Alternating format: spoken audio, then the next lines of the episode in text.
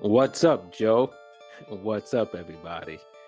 This is Jeff Fennell, Sports 360, and I'm here with my cohort, Rob Duran of Rob Duran Sports. Rob, how are you doing tonight?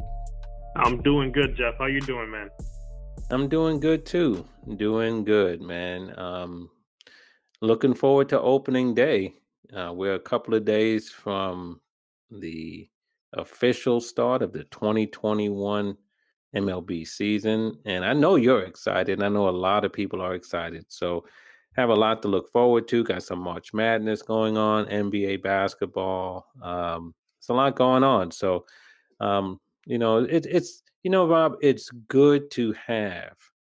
Again, when you think about where we were last year at this time, man, is it good to be where we are um, you know, in our society, but also in terms of sports. Yeah, man, huge difference. Complete, completely opposite from where we were a year ago. I mean, we're Mar- March 29th today. I don't even remember. I, I'm pretty sure we weren't talking about opening day coming up in a couple of days. And here we are, man. I'm excited. I'm hyped. I'm ready. Yeah. Do you know, um, I in thinking about last year when everything began to shut down in sports and around the world, uh, in all industries, but in sports in particular, I remember the night that the NBA shut down after Rudy Gobert tested positive, and watching some of the shows that night some of the commentators were saying that perhaps the NBA would be shut down for about two weeks. And it just really, as you look back on it with high, in hindsight, it makes you realize how much we didn't know what we had just stepped into. You know yeah. what I mean? Um, because man, we, you know, looking back now, and even today, still dealing with the ramifications of it and everything else. It, this has been the most serious situation we've seen in our lifetime. Um, but things are getting better, um, and seeing it in, in in sports with everybody back and playing is is definitely good to see. And as we've been talking about for the last couple of weeks, there there will be fans in the stands, so uh, things are looking up for sure. Yeah, and I think that's a huge huge boost to just the morale of the country, just having fans in the stands for these sporting events. It may not seem like a big deal, but you know what we've been saying the past few times we've been on. That's a big difference, and it makes a difference not just for the for the players, but for the fans themselves. Just having that to look forward to, you know, and, and the teams are doing a good job, I think, of getting the safety protocols in place to make sure that it's a safe experience for the fans.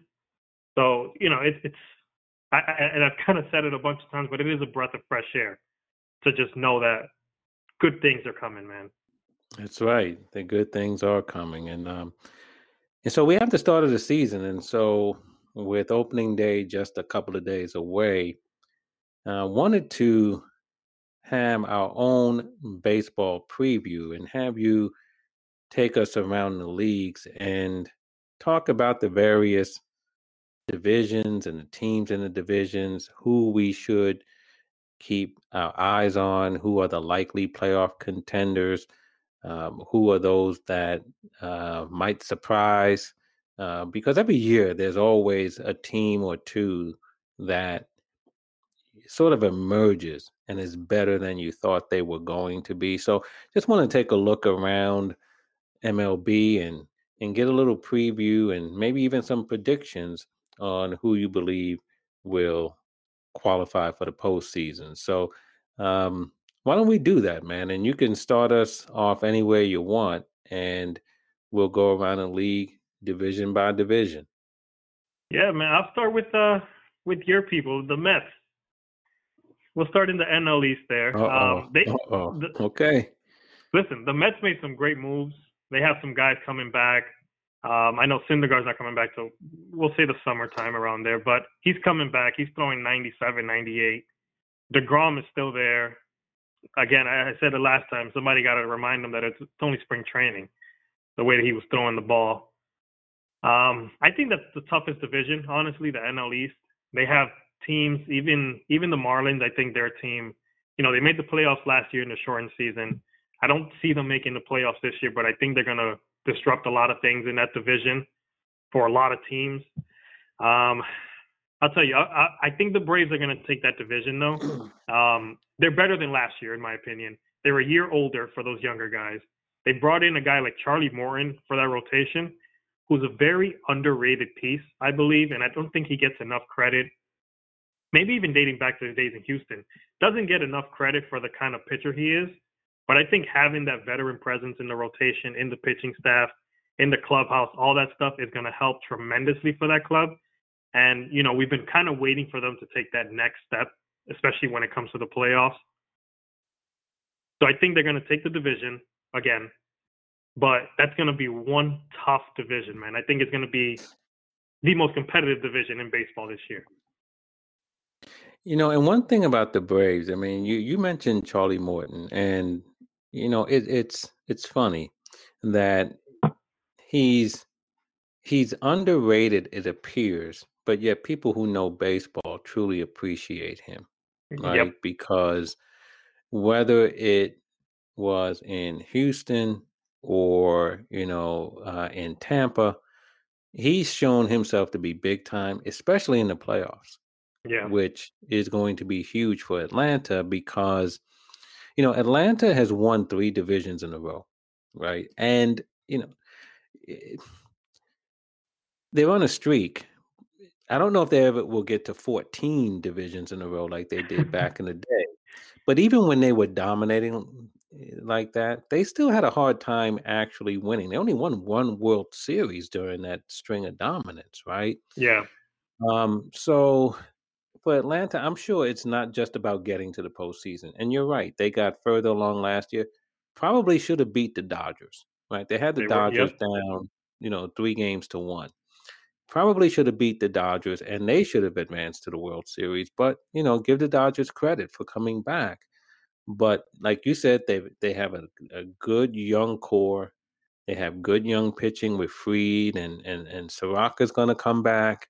Um, you know, uh, they added Morton, but they also added somebody else too, Drew Smyly, right? Yeah. Um, so they have they've they've added some some veteran pieces, and they still got Freddie Freeman in there and and everything else. So I think you're right. I think they have to be viewed as the favorites to to win the division. Now, you didn't really mention the Phillies. What do you think about the Phillies? I think the Phillies they were they've been kind of disappointing the last couple of years. I think they take another step forward this year. They revamped their pitching, which was disgustingly bad last year. they were just bad. That was the biggest issue. They couldn't hold on to leads, nothing. Right. And they kind of added some pieces. Bradley, Archie Bradley's a good one to add in there. Um, I think they'll they'll definitely improve over last year. I think having Dave Dombrowski in the front office as a guy who he's not afraid to spend money, not afraid to make the big trade.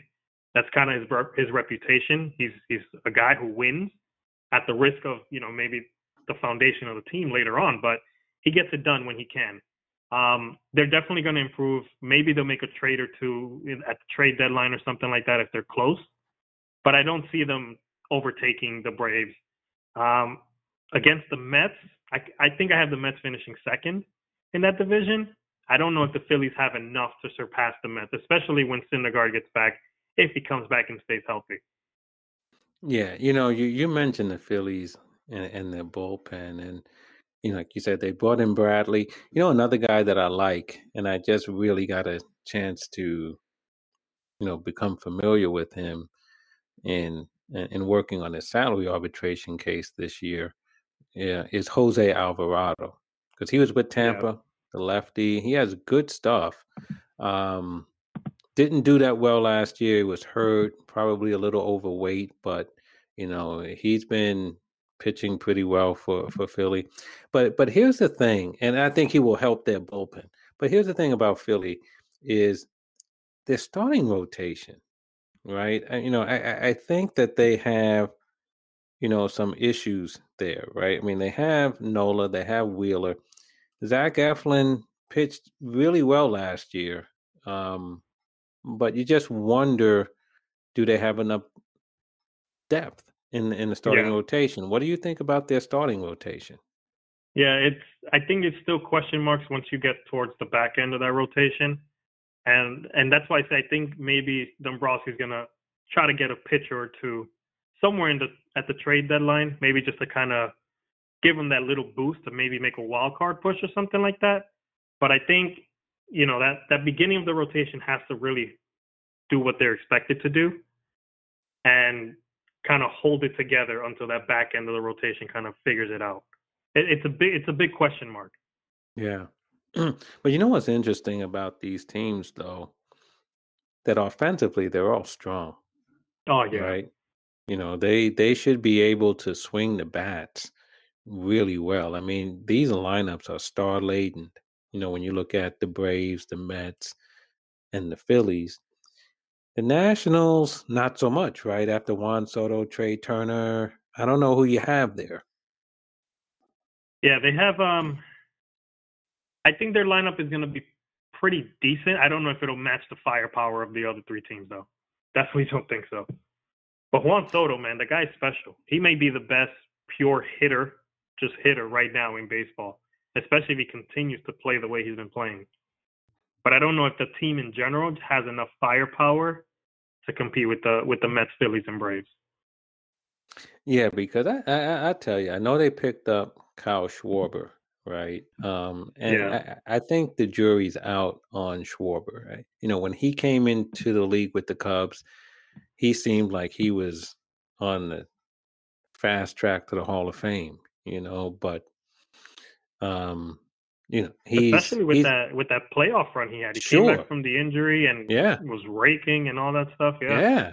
He just seemed like a a a natural born hitter Yeah. who would just rake, you know, for years to come. But he he he has some holes in in in his in his in his swing, and so um, I, I don't know. And I think this is almost a make or break year for Schwarber, uh, a year to kind of rehabilitate himself. Um, and then they have the um, the Nationals have Josh Bell, right? And so we'll see what that does. You know, if that helps. But I, I don't know. Um, I think they're getting old in the rotation, though, right? With with Yeah, I think um, they're.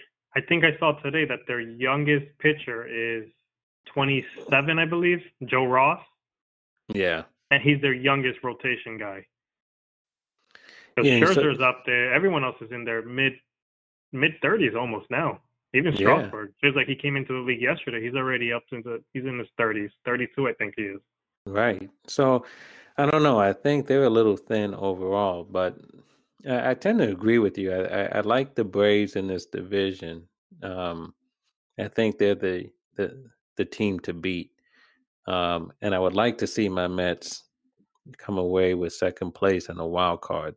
But it's going to be a fun ride in the NL East, I think. I think it's going to be very, very competitive top to bottom.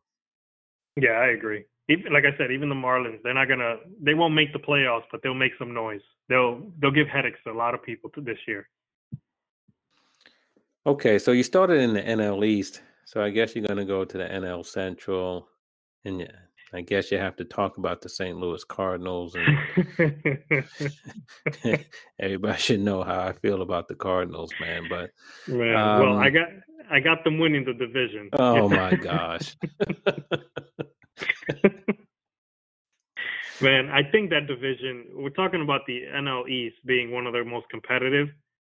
This division, I don't know. I mean, the Brewers always surprise you because when you think they're not going to be good, they suddenly become good, and you know they got a they got a couple good bats. Um, I don't know if they're going to surprise us at the end of the season. I don't think they have enough. We have to see what the Cubs can give us. Um, the Reds, I think, have regressed.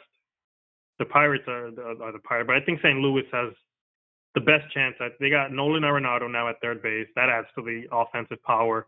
Uh, great defense, obviously, as well.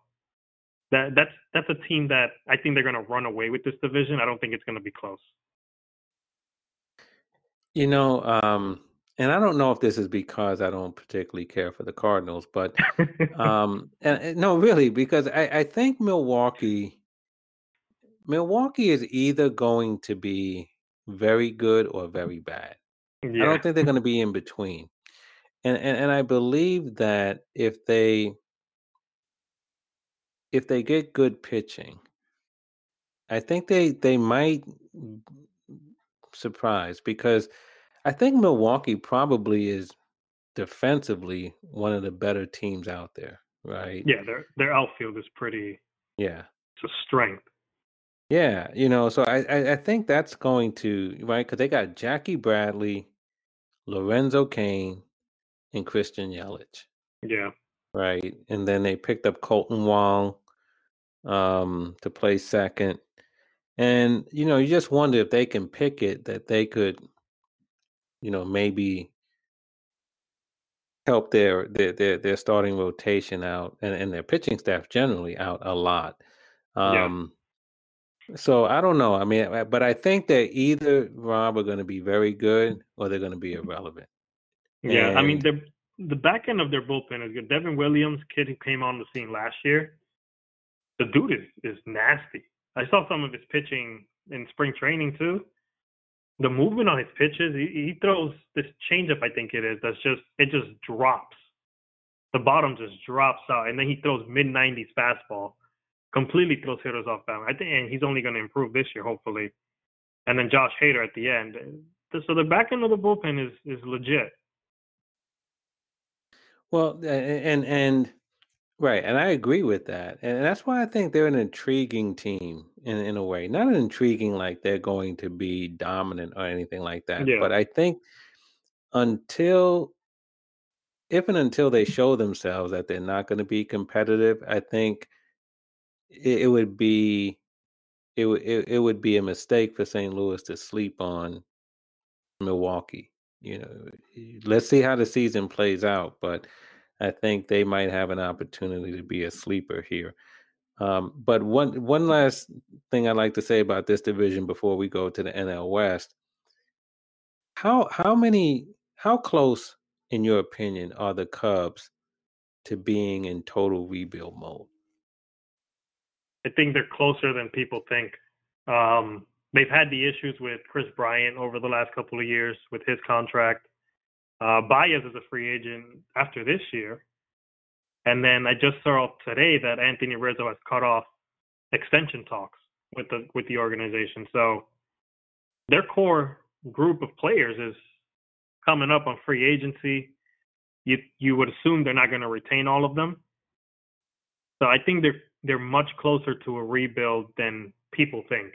And I don't know if they'll do a full blown rebuild, just kind of start from the bottom and bring it back up again, or if they're going to try to kind of do almost like what the Yankees did a few years ago, which is stay somewhat competitive, have a couple pieces in place, still make some noise, be okay, but not be not have the expectation that you're going to make noise in the playoffs kind of thing.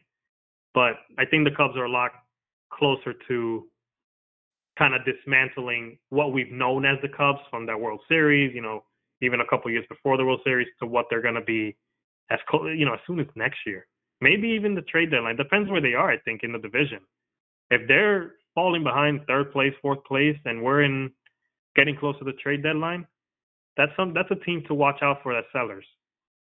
Yeah, I agree with that. I mean, because you know, you mentioned Baez um, being a free agent. Bryant is going to be a free agent as well, and if if the Rizzo talks don't reignite, he's he's going to be a free agent too right? And I have to believe Kris Bryant is gone uh, because oh, yeah. they they've been dangling him in in in trade rumors and all the rest of it. So I think mentally he's already probably out of town. Um, and Baez, I think he probably would like to be out of town too because I don't believe he wants to be part of a rebuild. He seems to me to be a guy with that swag. He likes the spotlight.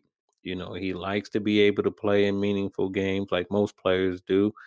And yeah. I, I don't believe he would want to hang around either. But Baez has to, you know, rehabilitate himself too. He had a he had a rough 2020 and so he has to come back and he has something to play for obviously with the looming free agency but I I I asked that question of you because I believe the Cubs are very very close to being in total rebuild mode, and um, it's it's kind of amazing given you know just how recently they were one of the more dominant teams in baseball.